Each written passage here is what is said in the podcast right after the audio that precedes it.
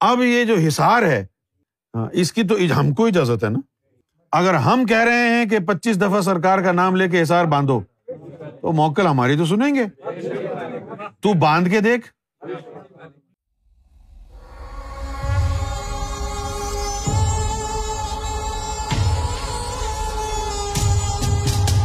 ایک کام میں کرتا ہوں، اور آپ کو بھی کہتا ہوں، آپ بھی کریں۔ میں کرتا ہوں تو مجھے فائدہ ہوتا ہے۔ تو آپ بھی کریں، آپ کو بھی فائدہ ہوگا، میرا ایمان ہے۔ اچھا یہ کام میں بہت پہلے سے کر رہا ہوں۔ کام کیا ہے؟ کہ جیسے میں ذکر کرنے کے لیے بیٹھا، کیونکہ میں میں نے بتایا نا آپ کو، میں کراچی میں جب رہتا تھا، تو میں رات کو قبرستان چلا جاتا تھا۔ تو وہاں میرے ساتھ معاملات بھی بہت زیادہ ہوئے۔ ایک معاملہ ایسا خطرناک ہوا کہ اس کے بعد جو ہے، تھوڑا سا میں ڈر گیا۔ اب وہ معاملہ کیا تھا؟ کہ وہاں میوا شاہ قبرستان میں ایک بالکل ہی چھوٹا سا غیر معروف ایک مزار تھا۔ اس کو ہم کہتے تھے مشتاق بابا کا مزار۔ تو اس کے بالکل پیچھے جو ہے ایک قبر کا منہ کھلا ہوا تھا۔ تو میں نے دیکھا کہ اس میں کچھ ہے نہیں قبر کو۔ میں نے جہاں کہا کہ کچھ ہے نہیں۔ اب جب میں نے دیکھا کہ کچھ ہے نہیں تو میں اس میں جا کے بیٹھ جاتا تھا رات کو اور پھر میں ذکر کرتا۔ ایک دن جو ہے وہ کیا ہوا خراب ہوئی۔ جناب لمبا تڑنگا کالے رنگ کا ایک آدمی آیا اور وہ مجھے گھسیٹے ٹانگے پکڑ کے۔ اچھا پھر میں سرکار کا نام لوں تو اس کے اوپر پھونک ماروں۔ تو ویسے تو وہ کالا نظر آ رہا تھا نا۔ جب میں سرکار کا نام لے کے پھونک مارتا اس پہ، تو پھر جو ہے وہ سیاہی ہٹ جاتی، پھر مجھے آگ نظر آتی کہ اس کے اندر آگ ہے۔ جب سرکار کا نام اس پہ لیتا میں کہ یا گور شاہی المدد، تو اس میں سیاہی ہٹ جاتی اور آگ نظر آتی۔ اب وہ مجھے گھسیٹے۔ آدھا اس نے مجھے نکال لیا خبر سے۔ اور میری کب کبھی تاری بس۔ اب میں الفاظ میں بیان نہیں کر سکتا کہ کیا اس وقت حالت تھی۔ پھر جو ہے میں نے دیکھا کہ سرکار اچانک تشریف لے آئے۔ سرکار تشریف لے آئے تو وہ بھاگ گیا۔ اب سرکار تشریف لے آئے، وہ بھاگ گیا۔ تو اب سرکار نے مجھے ایک بات کہی۔ پہلی بات تو یہ کہی کہ یار، ہم نے تو تم کو کہا تھا کہ گھر بیٹھے سب کچھ دے دیں گے۔ تم یہاں کیا کر رہے ہو؟ یہ تمہیں یہاں آنے کی کیا ضرورت تھی؟ تمہیں یہاں نہیں آنا چاہیے تھا۔ ایک تو یہ بات فرما دی۔ اچھا پھر دوسری بات یہ فرما دی کہ اب تم ایسا کیا کرو، جب بھی کوئی تم ذکر وکر کرو، جہاں بھی بیٹھ کے کرو، تو تم جو ہے وہ ہمارا نام لے کے یوں دائرہ اپنے گرد بنا لیا کرو۔ یعنی اس کو کہتے ہیں حصار۔ تو دائرہ بنا لو۔ اچھا اب وہ ایک دفعہ بھی کہہ دیا سرکار کا نام تو کافی ہے۔ لیکن آپ لوگوں کو تو چاہیے نا کہ کوئی خاص دفعہ کہا جائے۔ تو چلو، پچیس دفعہ سرکار کا نام لے کے دائرہ بنا۔ ویسے ایک دفعہ بھی کہہ کے یا گور شاہی المدد یوں دائرہ بنا دیا۔ ہو سکتا ہے آپ کے لیے کافی نہ ہو۔ بھائی ایک دفعہ یوں گور شاہی کہہ کے دائرہ بنانے کے لیے ضروری ہے آپ کی انگلیوں میں نور ہو۔ تبھی تو دائرہ بنے گا۔ تو اس لیے شاید آپ ایک دفعے سے کام آپ کا نہ چلے۔ کیونکہ جب انگلی پھیریں گے تو اس میں نور ہونا چاہیے نا۔ جیسے اگر آپ کہیں کہ بھائی رسی کھینچ دو اس کے چاروں طرف، تو رسی کا نام لے کے یوں تو رسی نہیں آئے گی نا۔ رسی ہوگی ہاتھ میں، تب آپ حسار بنے گا نا۔ اسی طرح آپ کی انگلی میں نور ہوگا۔ تب سرکار کا نام لے کے یوں حسار بنے گا۔ ورنہ آپ جو مرضی آئے کہتے رہے، میں نے حسار کھینچ دیا ہے۔ وہ ہے تو کچھ بھی نہیں۔ صرف تم نے یوں ہی تو کیا ہے۔ تیری انگلی میں نور تو نہیں تھا۔ نور ہوگا تو حسار ہوگا۔ ہاں اب نور نہیں ہے تو پھر کیا کرے؟ پھر پچیس دفعہ سرکار کا نام لو۔ تو سرکار کا نام جو ہے نا، وہ تسبیح کی طرح حسار بنا دے گا۔ کوئی مراقبہ کرنا ہو تو حسار بنا کے کریں، نماز پڑھنی ہو تو حسار بنا کے کریں، تاکہ شیطان اندر داخل نہ ہو۔ کوئی بھی کام کرنا ہو، جیسے سو رہے ہیں، سونے سے پہلے حسار بنا کے سو جائیں، تاکہ آرام سے تو سو جائیں۔ میرے ساتھ یہ ہوتا تھا کہ میں جب میں سو جاتا تھا نا، تو ادھر ادھر کے پتہ نہیں کون کون سے جو ہے نا وہ بھوت پریت جن، یہ سب آ کے مجھ پہ حملہ وار ہو جاتے۔ اچھا اس کی وجہ کیا تھی؟ اس کی وجہ یہ تھی کہ میں ساری رات جو ہے نا مٹر گشت کرتا تھا کراچی میں۔ یہاں پرانا گولی مار سے کبھی لیاقت آباد جا رہا ہوں، قوت الاسلام مسجد پیدل جا رہا ہوں، وہ ہمارے پیچھے سے گجر نالا جاتا تھا ایک۔ وہ گجر نالا بدبو ہی بدبو ہوتی تھی، اس کے کنارے کنارے میں جاتا تھا، وہاں تو سارے جنوں کا سایہ تھا۔ تو وہ ندی کے برابر میں سے گزرنے کی وجہ سے تو بہت سارے جنات جو ہے نا وہ قابض ہو جاتے تھے۔ اب میں سوتا تھا، وہ تنگ کرتے۔ تو لیکن جب حسار کر کے سونا شروع ہوا نا تو پھر آرام سے سو گیا، کوئی نہیں آیا پھر۔ حسار کرنے کے بعد پھر مسائل حل ہونا شروع ہو گئے۔ تو ابھی بھی حسار کر کے سو یعنی سوئیں نا آپ اگر، تو پھر آپ کو کسی قسم کا خطرہ نہیں رہے گا۔ کوشش کریں۔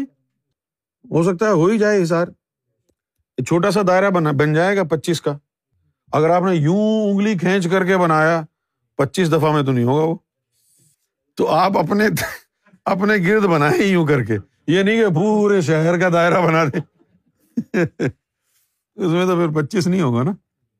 تو میرا مشورہ یہ ہے کہ آپ لوگ اپنا دائرہ بنائیں یعنی حصار بنائیں۔ نثار بنا کر ہی نماز پڑھیں، حصار بنا کر ہی قرآن شریف کی تلاوت کریں، حصار بنا کر ہی آپ سوئیں۔ تاکہ پھر آپ کو کوئی خطرہ نہ رہے۔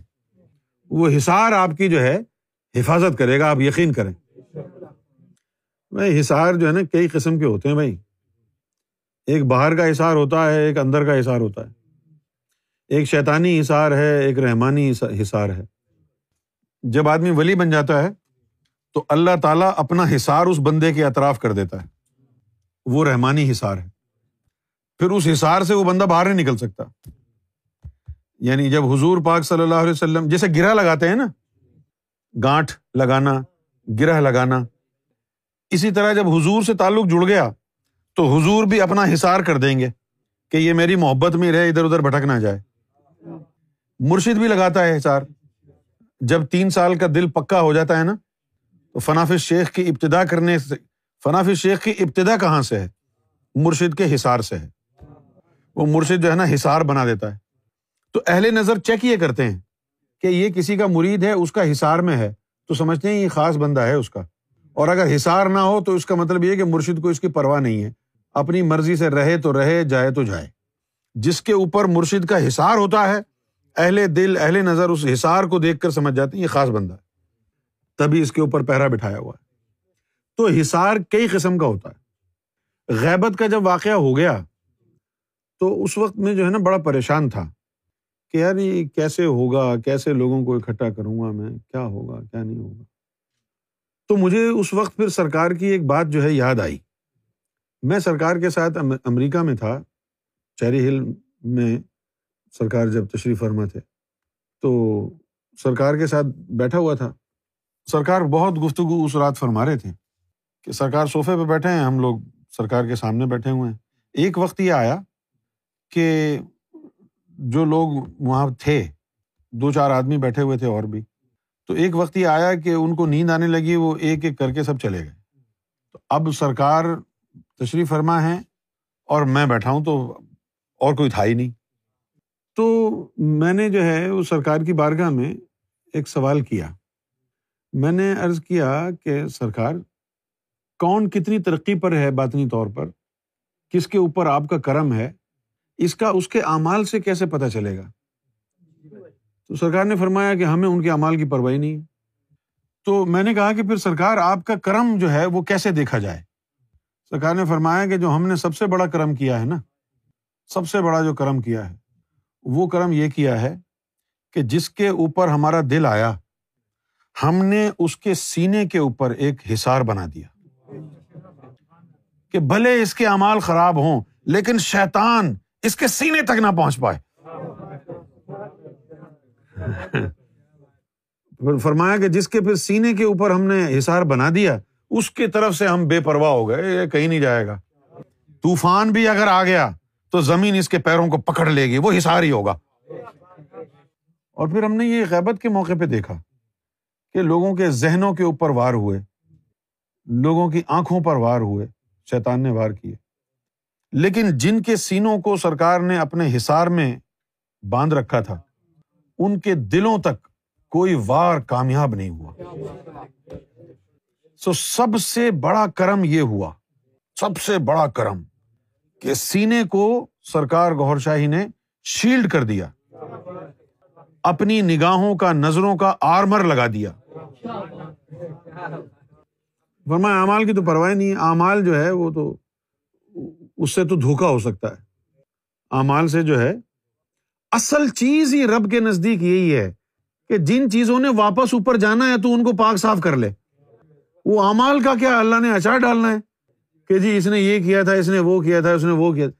یہ چیزیں تو دنیا کو دکھانے کے لیے بندگی کا ثبوت ہے۔ اصل چیز ان روحوں کو زندہ کرنا، ان کو پاک کرنا ہے۔ اس کو آئینہ بنانا، اصل چیز یہ ہے۔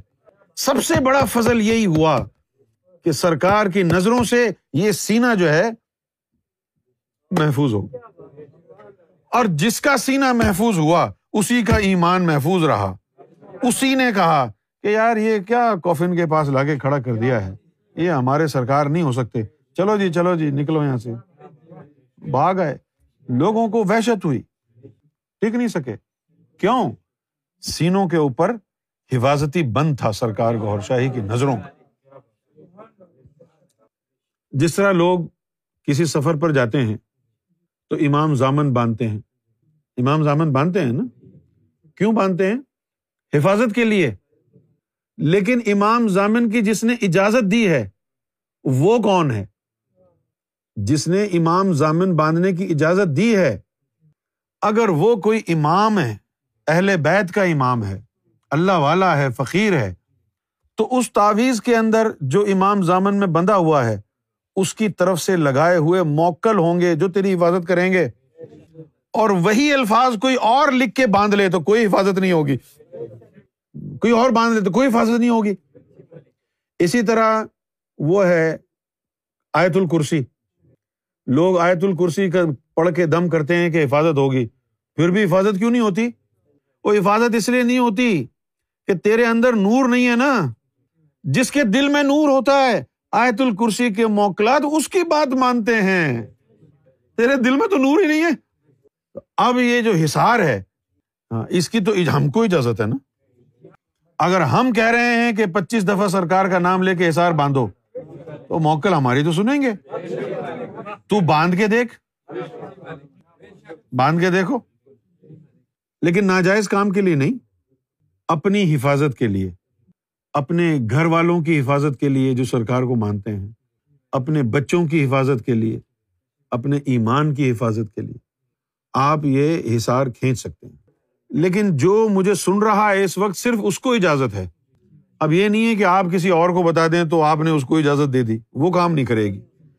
اس حصار کے بننے کے لیے اور کارآمد ہونے کے لیے ضروری ہے کہ میرے الفاظ آپ کے کانوں میں جائیں۔ جا رہے ہیں یہ تو اجازت ہو گئی۔ نہیں گئے، کسی اور نے بتایا تو وہ کام نہیں کرے گا۔ آپ سمجھ رہے ہیں نا ٹیکنیکلٹیز اور یہ بھی نہیں کہ ذکر دینے والوں سے کل آپ کہیں مجھے حسار کی اجازت دے دیں۔ ان کے پاس تو نہیں ہے یہ عمل ذکر دینے والوں کے پاس۔ یہ میرے پاس ہے، میں تم سب کو دے رہا ہوں۔ اب جب بقرعید آئے گی، تو اس کے بقرعید سے کے شروع ہونے سے پہلے یکم ذیل ہج سے ہم نے فیصلہ کیا ہے کہ ہم اب مختلف لوگوں کو اس محفل میں حجر اسود کا فیض دیں گے اور حجر اسود سے اس کے دل کو منسلک کریں گے۔ جس کے بارے میں یقین ہوگا کہ اس کا دل اس قابل ہے۔ اس سے پھر کیا فائدہ ہوگا؟ جب تیرا دل حجر اسود سے منسلک ہو گیا تو تو آدھا کلندر ہو جائے گا نا۔ پھر وہ کعبہ تیرے طواف کو آئے گا۔